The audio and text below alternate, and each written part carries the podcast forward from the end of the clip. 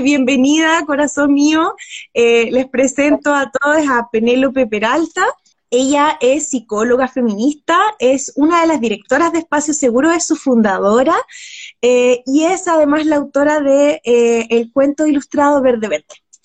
Yo me presento, soy Constanza Galvez, eh, soy también una de las directoras de Espacio Seguro, también soy psicóloga, pero yo me dedico a la adultez, así que en el día de hoy vamos a conversar acerca de la niñez sobre todo, y la diversidad sexual, cómo abordarla. Eh, vamos a, ver aquí a partir de la experiencia que tiene Penélope como activista, como profesional. Eh, Penny, te amamos, sí, Penny tiene un fan club gigante, de muchas familias a las que ha apoyado, así que la idea era para nosotros poner este tema que es muy importante eh, a la luz de todo lo que ha ocurrido con este mes de la visibilización del tema, gracias al orgullo también buscábamos tener un espacio que visibilizara la importancia de la niñez en este tema. Entonces, Penélope, bienvenida a este espacio. ¿Qué se siente estar del otro lado esta vez?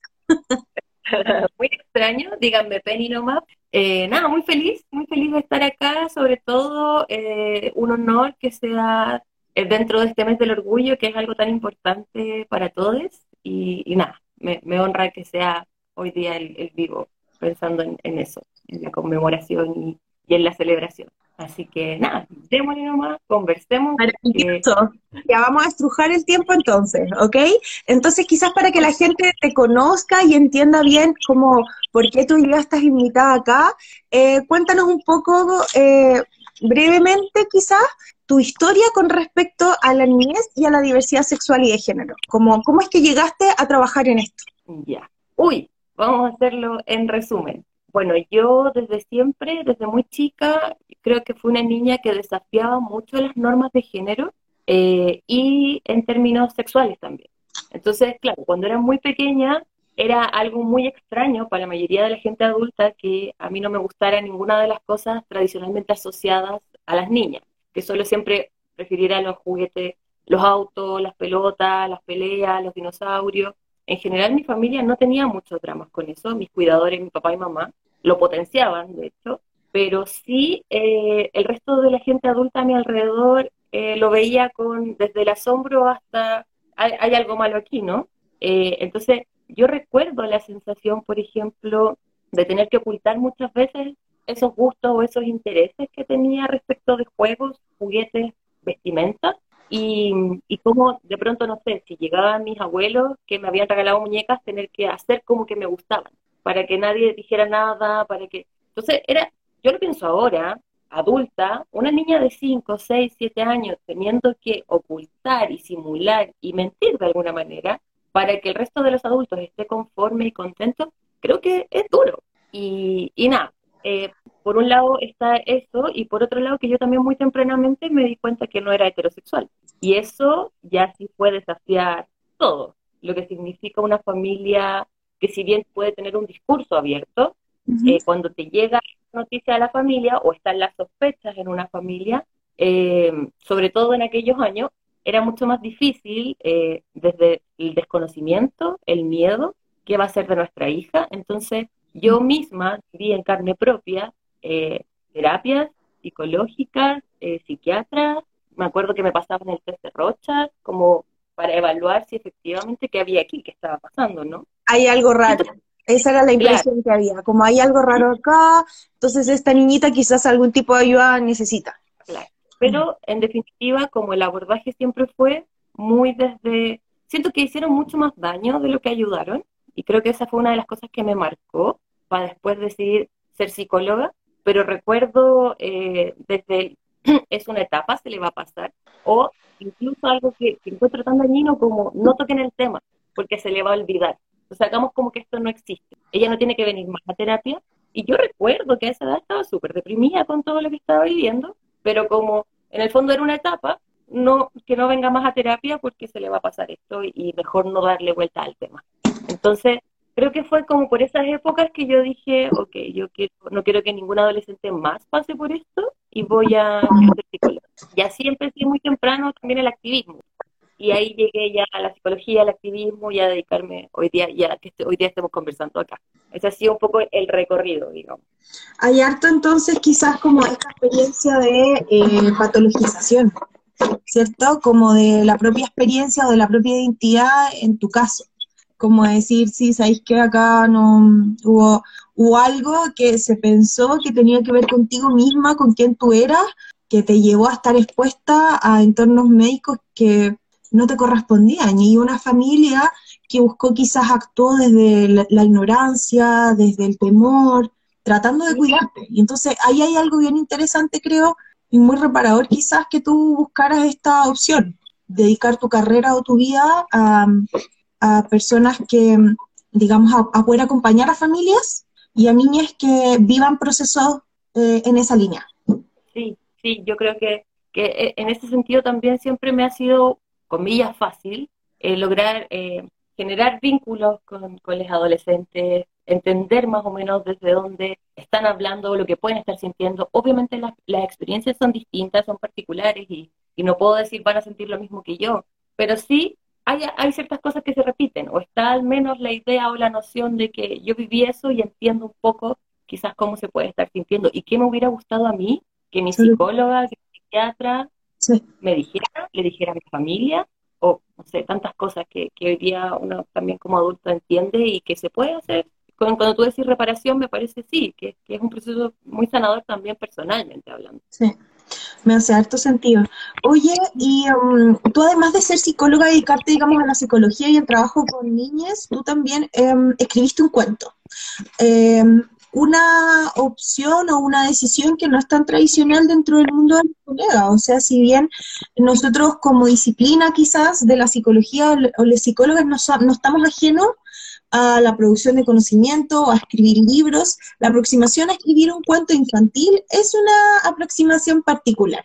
Eh, como nosotros, por ejemplo, que elegimos investigar o elegimos la academia, hay mucho de eso, mucho colega que se dedica a eso, eh, pero tu elección particular tuvo que ver con otra cosa. Entonces, cuéntanos un poco para ayudar a entender cómo es que terminas escribiendo este libro que es ilustrado y, bueno, después te vamos a preguntar un poquito más de eso, pero ayúdanos a entender.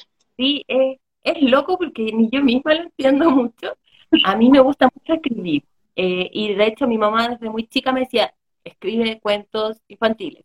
recuerdo siempre, y yo le decía como, ¿cómo voy a escribir cuentos? Tú encuentras que yo escribo bien porque eres mi mamá, básicamente. Y, y nada, un día, eh, yo creo que fue una especie de catarsis.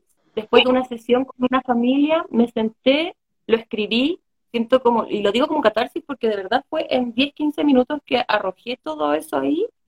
Eh, y tiene harto que ver, bueno, con mi historia personal, ciertamente, pero también con la historia y las historias que yo he conocido y, que escucho a diario y que escucho de las familias, de las personas adultas, niñas que acompaño, que al final del día, ¿sabéis qué? Se repiten. Y no, obviamente lo que decía antes, no son las mismas historias, hay particularidades, pero, pero hay una raíz común que yo siento que tiene que ver con la sensación de que hay algo que no está bien contigo, ¿cachai? Con, con, que hay algo que quizás hay que ocultar, porque quizás la gente no me va a querer por el solo hecho de ser quien soy, ¿cachai? Esa es la sensación que yo siento que se repite en estas historias y que por eso quizás a la gente le llega tanto. Entonces, bueno.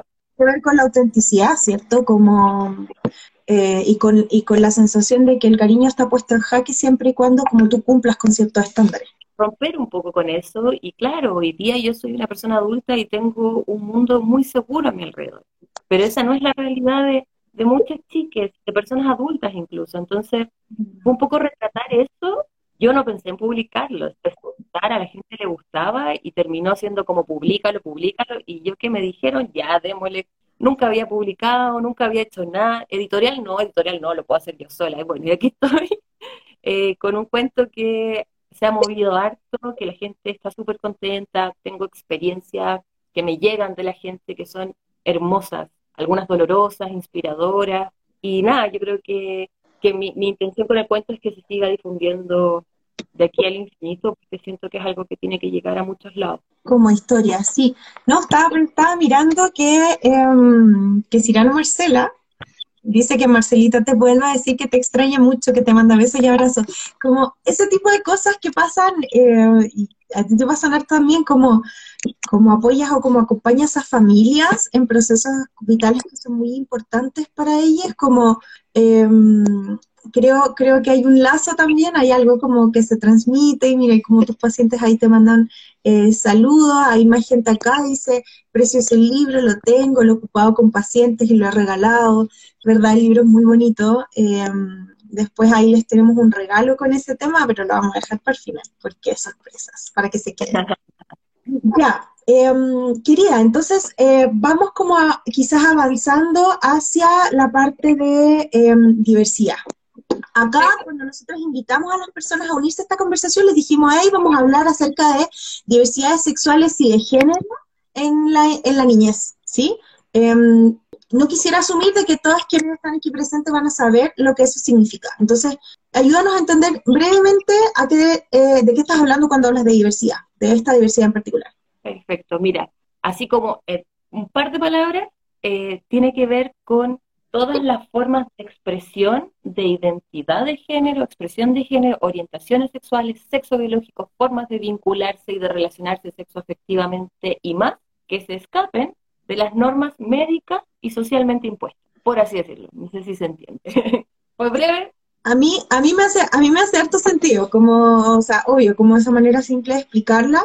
Em, cuando uno habla como de sexualidad, a veces es algo difícil de quizás dialogar en el fondo cuando uno con, con la persona civil, ¿sí? No profesionales de la psicología, porque nosotros tenemos una visión distinta, ya, ok.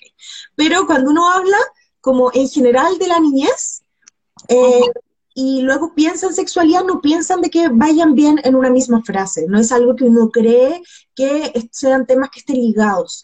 Entonces, como, ¿por qué hablar de sexualidad en la niñez? Y un poquito en esa misma línea, eh, ¿desde qué edad hablarle a los niños de sexualidad? Mira, yo creo que hay que hablar desde siempre en términos de diversidades, de, porque, porque sexualidad y las identidades sexuales y las diversidades no es solo lo que la gente piensa cuando dice como, ah, relaciones sexuales, entonces, ah, vamos a estar hablando ahí de cosas que son entendidas desde lo genital, no solamente desde la genitalidad y las relaciones y las conductas sexuales. Cuando hablamos de sexualidad, de identidad, de género, de diversidad, abarcamos un espectro muy grande de cosas y de temas, y tiene que ver desde cosas tan sencillas como actividades, juegos, estereotipos, vestimentas, roles, pasando por, no sé, el gusto por alguien. Si le estoy preguntando a alguien, ¿qué compañerito te gusta? Ya estoy poniendo en el tema de la sexualidad en algún sentido. Si estoy mm. diciendo, tú tienes que estar rosado, también lo estoy poniendo en, en la mesa, ¿no? Entonces, siento que es algo que ya hacemos los adultos con los niños, solo que lo hacemos con un sesgo monocis heteronormado. ¿Qué quiere decir esto? Que bajo los estereotipos que nos han enseñado, que las parejas son siempre parejas, dos, que el matrimonio es entre un hombre y una mujer, que el amor es entre un hombre y una mujer, por ejemplo, que los niños se visten, juegan y actúan de una manera versus las niñas que deben hacer lo contrario, ¿cachai? También tiene que ver con mostrar referentes, con que si vemos una pareja del mismo género de la mano, poder decir, eso también es amor, porque lo hacemos, pero solo con parejas heterosexuales por lo general. No estoy acá diciendo que la gente que nos está escuchando lo haga porque probablemente ustedes no lo hacen, pero, pero pensando en la gran mayoría de la gente, eh, entonces yo siento que desde muy temprano tenemos que hablar de, ya lo hacemos, eh, pero entonces empecemos a romper con esos estereotipos y con esas enseñanzas que hasta ahora han sido tan dañinas. Por eso es importante seguir haciéndolo desde temprano, pero replanteándonos todo cómo es que aprendimos muchas cosas que no estaban bien, que estaban erradas.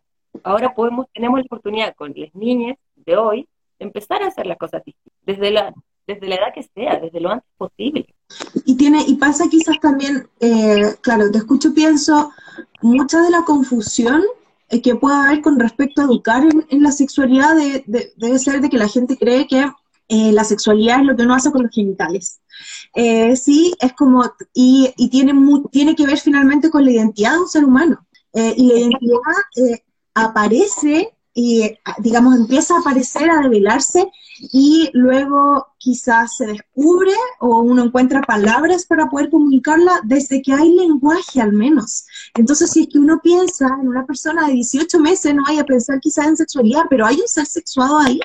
Y hay una persona que, em, que está como descubriendo, desarrollando, profundizando en una identidad y hay elementos de la sexualidad ahí presentes siempre.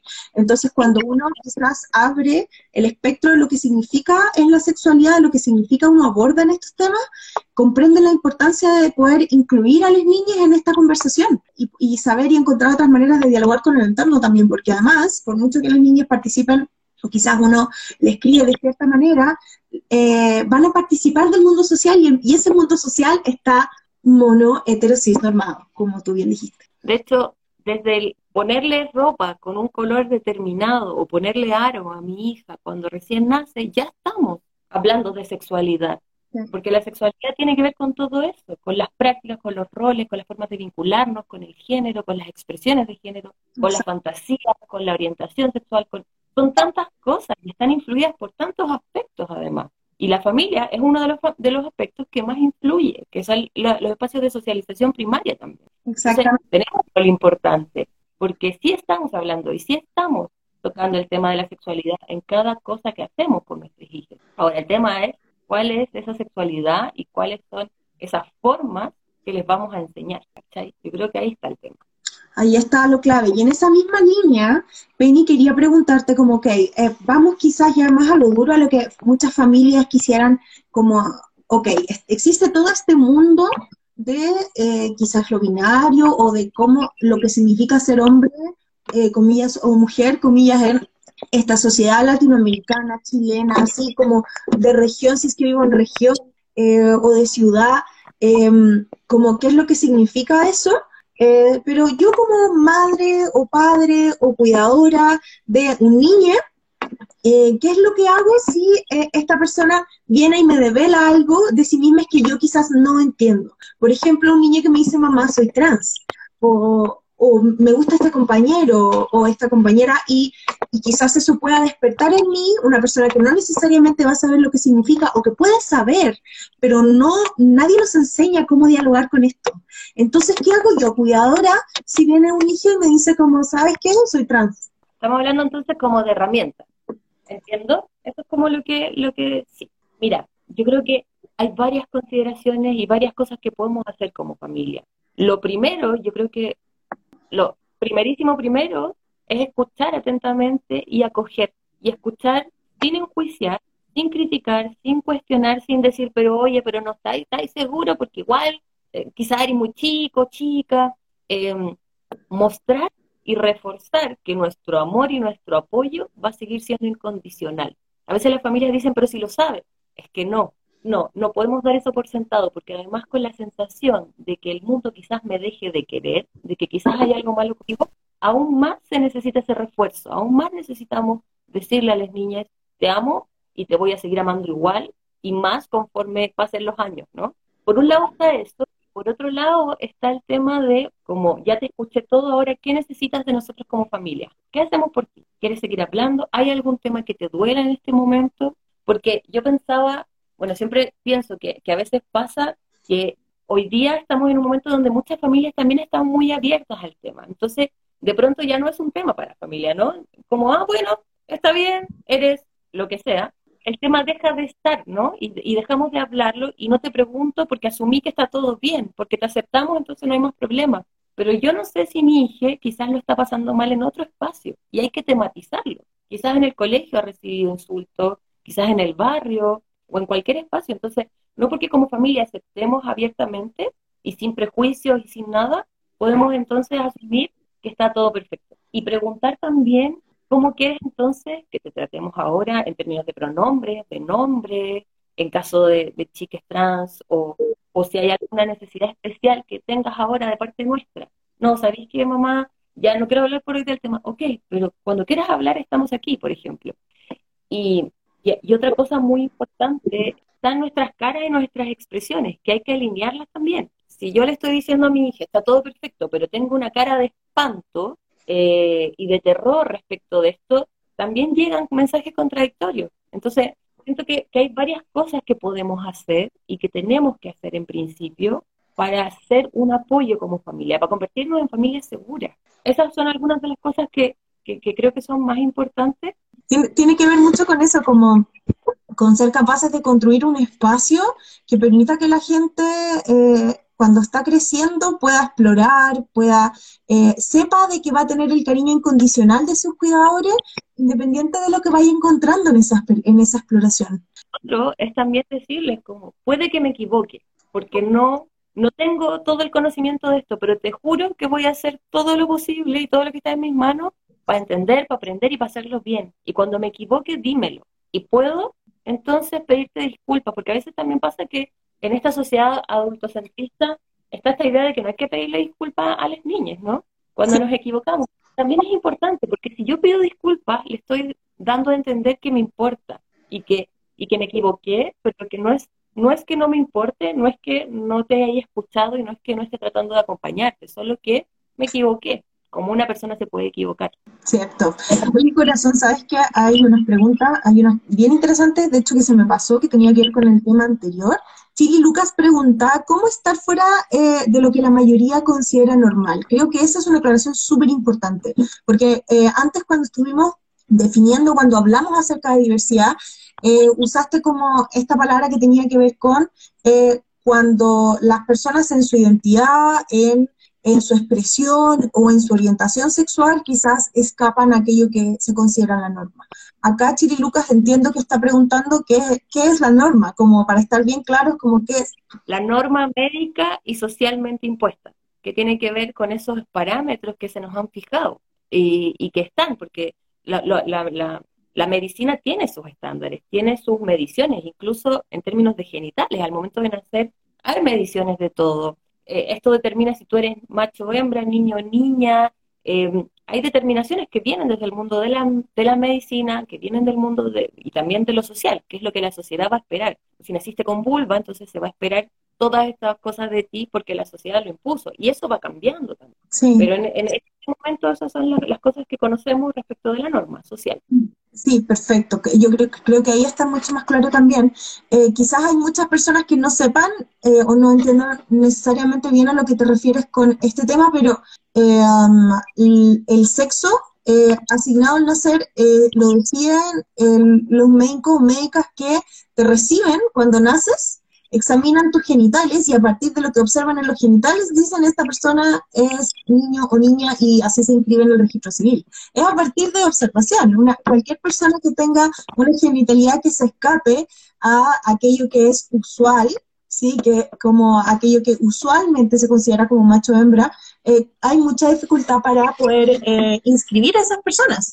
Y es ahí donde aparece como todo lo que la variante de personas intersex, eh, que hoy en día no tienen una representación en el papel ni en, muchos otros espacios de visibilización, em, porque en el fondo la apariencia de los genitales está dada por esto normal. Entonces, lo que se define normal, incluso eh, como desde esos parámetros, tiene un montón de impacto eh, en la construcción de la persona.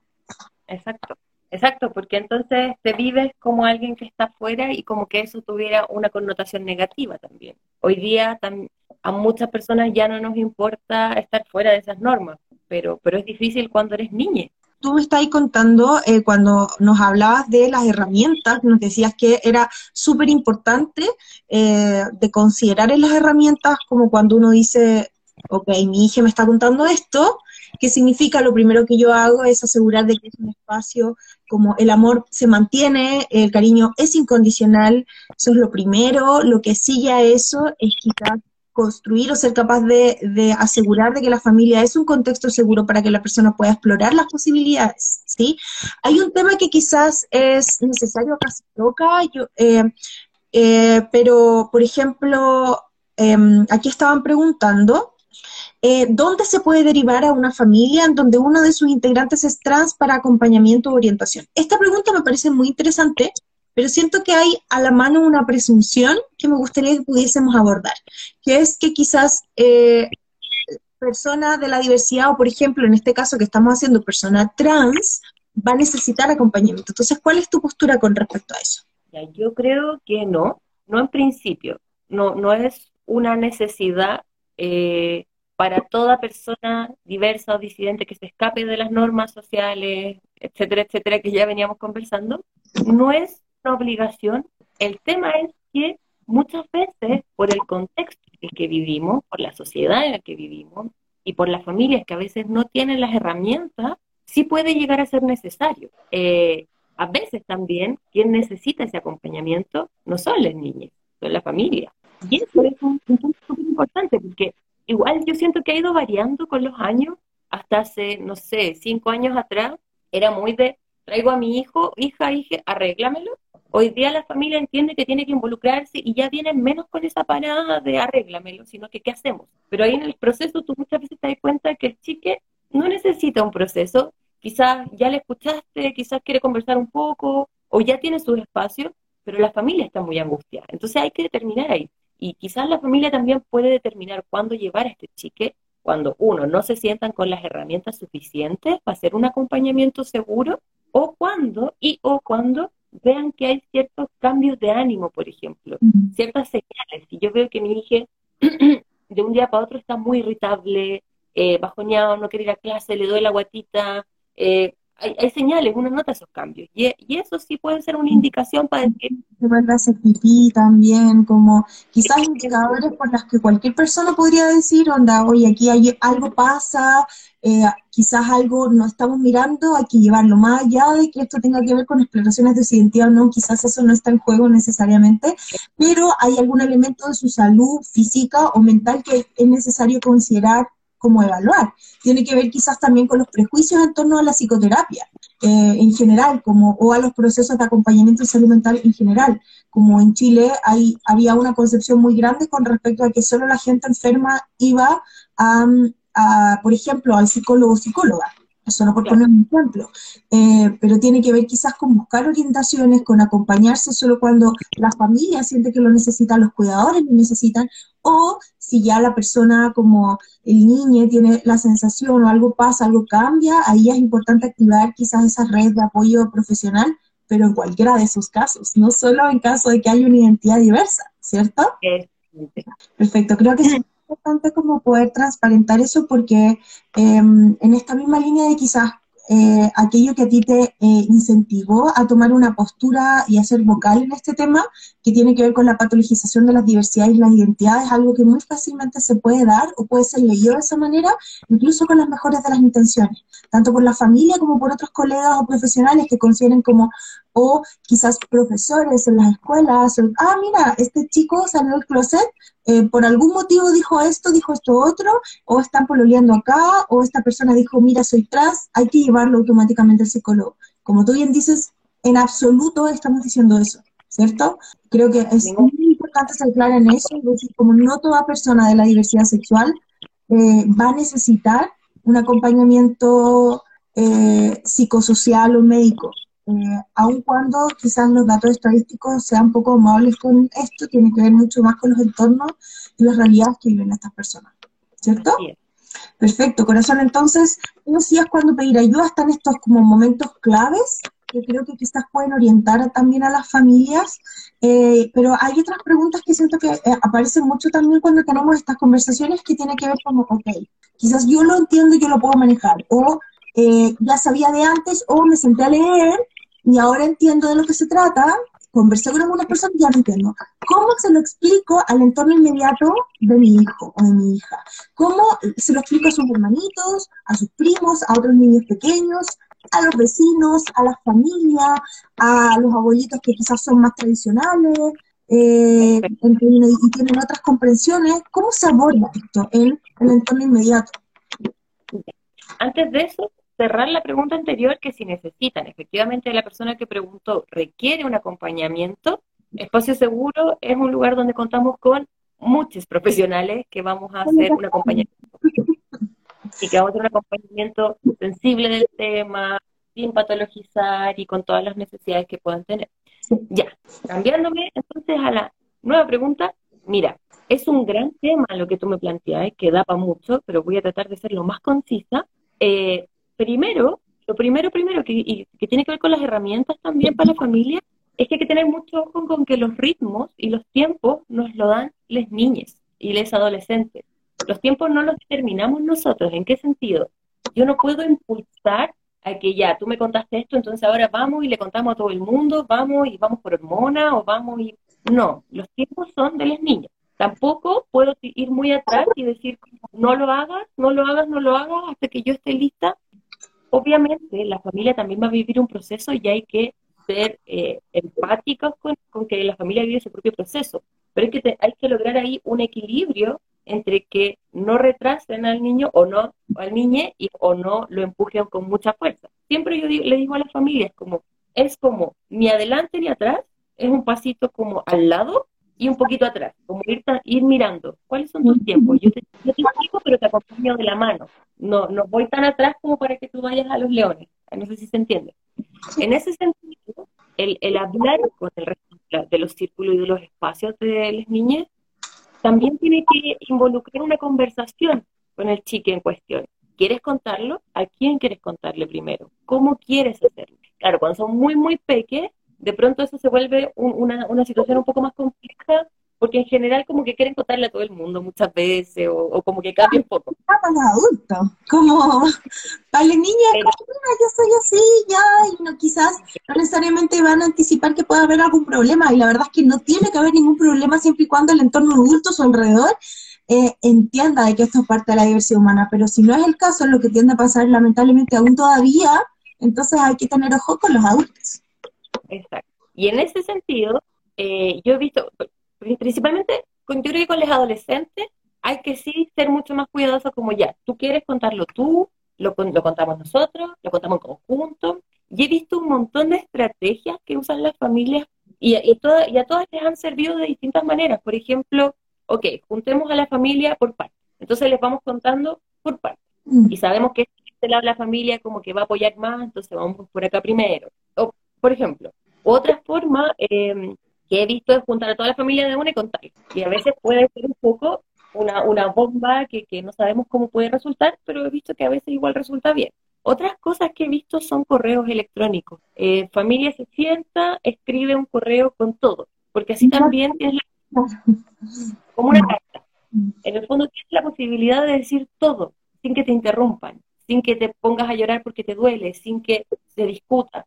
Pones todo por la carta y al final esto es lo que necesitamos como familia. Necesitamos su apoyo, necesitamos su amor y que no nos juzguen, por ejemplo. Ojo, creo que este y esto es algo que le digo siempre a la familia, hay así como va a haber mucha gente que les apoye, también va a ocurrir que haya gente que se demore un poco más y que haya gente que, que no vaya a estar ahí con ustedes y se van a romper algunos lazos. Pero yo creo también que a veces es que puede ser lo más sano, porque lo que hay que estar acá es el bienestar de nuestras niñas. Y si eso requiere que cortemos relaciones con X determinadas personas, es lo que hay que hacer. Pero sí, muy importante, ser muy claras con, las niñas, con las chicas. ¿En qué, ¿En qué sentido? Porque se pueden sentir culpables también. Mi mamá cortó la relación con su papá por mi culpa. Entonces, desde ahí, explicarles que así como nosotros entendemos y quizás nos demoramos un poquito en entender lo que te está pasando. Hay gente que criaron de una manera distinta, entonces a esa gente a veces le cuesta un poco más porque tuvo otra educación en otros tiempos, entonces les está costando, pero no tiene nada que ver contigo. Como de verdad hay que ser muy explícito con esas cosas, porque para los adultos y adultos es obvio a veces, ¿no? Y a veces no tan obvio, pero uno como que más o menos entiende. Pero, pero cuando se trata de chiques, es más complejo porque en el fondo si se separa mi familia es mi culpa. Esa es la sensación. Muchas veces es la lectura, entonces quizás como adulto, la gente que está al cuidado de la niña debe ser clarísimo en eso, como armar una fortaleza alrededor de ella y poder decir como, hey, no estás solo, no como vamos avanzando en esto, eh, y los vínculos que vayamos ganando y potenciando y fortaleciendo en este espacio son los que esta persona va a necesitar el resto de su vida finalmente. Como esos son, no necesitan los otros. Ahora en esa misma línea, eh, Penny, quizás como eh, si nos podías dar alguna orientación em, para el manejo con las escuelas, que eso es otra de las preocupaciones con los jardines infantiles, con los espacios educativos em, de los niños, como, ¿cómo se maneja esto? ¿Qué eh, orientaciones generales puedes entregar en este tema? Mira, yo he visto que hoy en día las escuelas están teniendo una actitud mucho más activa en términos de inclusión y de hacerse cargo. Y eso me parece súper bien. Sin embargo, siguen existiendo escuelas donde son más reticentes o, o tienden incluso a, a discriminar de manera más solapada. Entonces, no, aceptamos, está todo bien, pero igual tenemos algunas personas en el colegio que siguen discriminando personas adultas o no nos hacemos cargo cuando otras personas eh, discriminan, violentan. Entonces, lo primero que tiene que saber la gente es que no es opción, no es una opción de la escuela aceptar e incluir o decir, no, no vamos a hacer nada de esto. No es una opción porque hay una circular que está desde el Ministerio de Educación desde el 2017. Hay directrices legales chilenas. exacto. Entonces, si, si, la escuela dice, ah, no, nosotros no, no, no vamos a aceptar a este chico, no puede. Eso en este es caso, fundamental de las personas, que es el acceso a la educación. Exacto. Entonces, claro, también pasa que a veces las familias se cansan y dicen, yo no quiero exponer a mi hija a que esté ahí sufriendo violencia tan reiteradamente y entonces mejor le voy a sacar. Y, a veces también está bien, porque en realidad que tu hija se inmole por, por, por, por la causa, digamos, no tiene sentido y que lo pase tan mal. Pero los colegios tienen que hacerse cargo y para eso las familias tienen que ir a hablar, eh, tienen que hacer las peticiones necesarias respecto del baño, del nombre y catetear, porque a veces los colegios lo toman muy a la ligera, como ya sí, hicimos todo esto, te aceptamos y te pusimos en la lista con tu nombre social, por ejemplo, que es el nombre con el que se identifican las niñas. Pero eso no quiere decir que estén pendientes de otros detalles, como cómo va el nombre en la prueba que voy a hacer. O la lista del curso, o las listas que se comparten a otros dispositivos. O cuando van a vacunar al colegio, hay que preocuparse de todo eso, entonces la familia tiene que estar muy atenta, pero yo recomiendo siempre que si el colegio no tiene ya antecedentes de que ya está súper implementado todo el tema y, mucha conciencia y mucho trabajo en el tema, busquen apoyo en organizaciones que puedan ir a capacitar a los colegios. En, en, en Espacio Seguro tenemos a nuestra TO, a nuestra terapeuta ocupacional, que hace esos acompañamientos desde el colegio. Al día de hoy yo tengo que informe al colegio, ustedes tienen que hacer esto según las convenciones internacionales, todo, va todo en, todo en ese informe, pero, pero igual es bueno que haya alguien en terreno, fiscalizando de alguna manera. Y yo creo que, que la TO, que en este caso nuestra querida TO, podría ser de muchísima ayuda para algo así, si no son las organizaciones que también van a capacitar, que eso es súper importante. Sí, o sea, es un trabajo que hay que hacerlo mancomunado. Mira, acá yo veo que eh, Guilla nos sopla circular 768 de la Superintendencia de Educación a todos los sostenedores del país, disponible online. Así que para que la puedan mirar. Nosotros vamos a compartir en los comentarios a todos los recursos que están saliendo ahora para que ustedes los puedan revisar. les recordamos también de que este video va a quedar guardado acá en el feed, entonces para que se lo puedan repetir o lo puedan terminar de ver en otro momento también, no se preocupen que eso va a quedar, ¿ya? Corazón, van quedando muy pocos minutos, pero eh, me gustaría como quizás poder ir cerrando. Tú en algún momento anunciaste de que la importancia era quizás ofrecer espacios donde la persona pudiese desarrollarse. Eh, si es que pensamos o hablamos de una crianza feminista, eh, como soñando de que ese tipo de elementos sí esté presente y esté consolidado, ¿qué tipo de recomendaciones puedes pensar tú eh, como para una crianza respetuosa con la diversidad?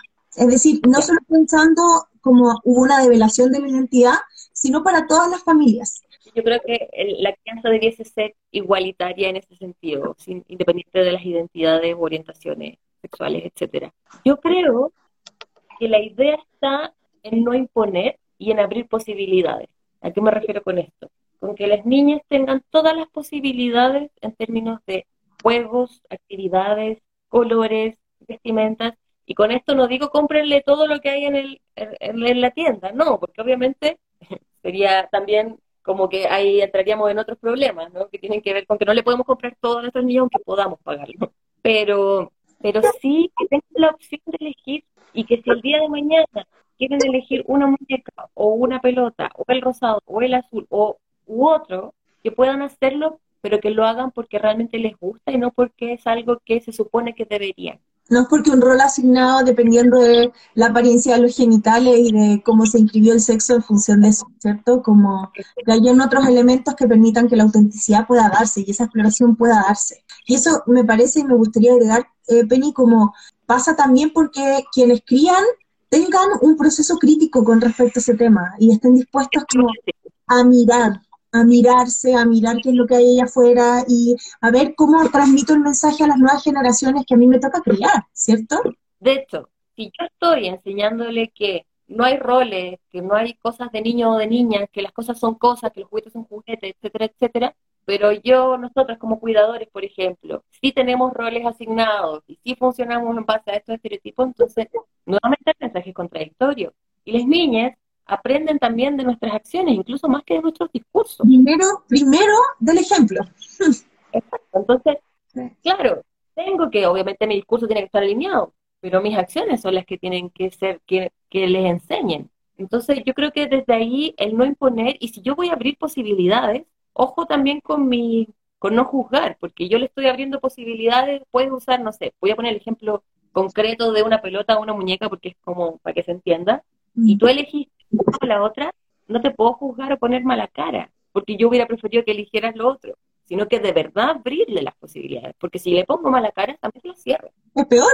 Me dice la posibilidad, pero, eh, y abrir también las posibilidades, ya dejar de preguntar qué compañerito te gusta, o el día que tú te cases, o el día que seas mamá o papá, hablarle de, ¿hay alguien que te gusta? que puedes mostrarle que te pueden gustar los niños o las niñas, Exacto. Preguntarle si quiere ser mamá o si quiere ser papá y no asumir que eso es algo que va a pasar, si es que algún día quiere casarse, etcétera, etcétera, etcétera, ¿no? Quitar comentarios, sacar del vocabulario comentarios como no sé, niñita, eh, ah. no, los hombres no lloran, eso está de más, ¿no? Como... No, está de más, o sea, quizás como a uno se le olvida, pero es súper importante que eso no pase. Exacto, porque estamos transmitiendo ahí entonces un mensaje terrible, terrible, yo crezco entonces como niñita, ser niñita es ser débil, está mal ser niñita, eh, tengo menos posibilidades de todo y bueno, lo mismo al revés. Oye, corazón, ya eh, la, lo último que me gustaría que pudiésemos como dejar aquí bien clarito es eh, qué recursos nos recomiendas, como lecturas, como películas, documentales, como para trabajar estos temas, para abordar estos temas y compartirlos con la familia. Ya, a mí lo que más me gustan son los cuentos, Em, entonces, además de Verde Verde, obvio, que pueden ir a seguir ahí la cuenta de Verde Verde después. Tenemos un regalo, cuéntalo. Sí, bueno, después vamos a dejar un video con la lectura del cuento, contado por mí, para que lo puedan escuchar quienes no lo conocen o, puedan escucharlo con sus niñas ahí cuantas veces quieran. Vamos a compartir el con Penélope leyendo el cuento, así que ahí pueden profundizar, escucharlo, compartirlo, como dice la Penny, también lo van a encontrar acá en la cuenta, eh, probablemente mañana. Así que, corazón, ahora los recursos. ¿Tú dices cuentos? ¿Sí? Ya, por ejemplo, hay, hay varios cuentos que también les voy a dejar los nombres después. Hay unos que se llaman cuentos para antes de despertar, que son hermosos y que tienen que ver con, eh, que, en general son sin género, que hablan de colores como el rosado y el azul, que usan mucho la metáfora de los colores también, ahora que lo pienso. Eso también se los a dejar como recurso. Eh, hay una que se llama no me acuerdo si es la princesa que no quería comer perdices o la cenicienta que no quería comer perdices. De una princesa a la que se le imponía todo y se cansó, incluso de comer carne, como ya no quiero nada. Y, y hace todo este giro y rompe con todo esto como cuentos de princesa que es muy bueno. Bueno, tenemos, eh, tuvimos muchos saludos y hartos otros cariños más. Les agradecemos a todos por estar presentes acá hoy. Penny, muchas gracias por compartir este espacio. Eh, les dejamos invitados a seguir en la cuenta de Penélope y a la cuenta Verde Verde Cuento, que es donde pueden encontrar todas las citas e ilustraciones hermosas que tiene el cuento para que lo puedan compartir, colorear, dibujar. Eh, ahí hay harto que hacer. Eh, muchas gracias, querida, por venir hoy. Un abrazo, corazón. Nosotras nos vemos. Nos vemos.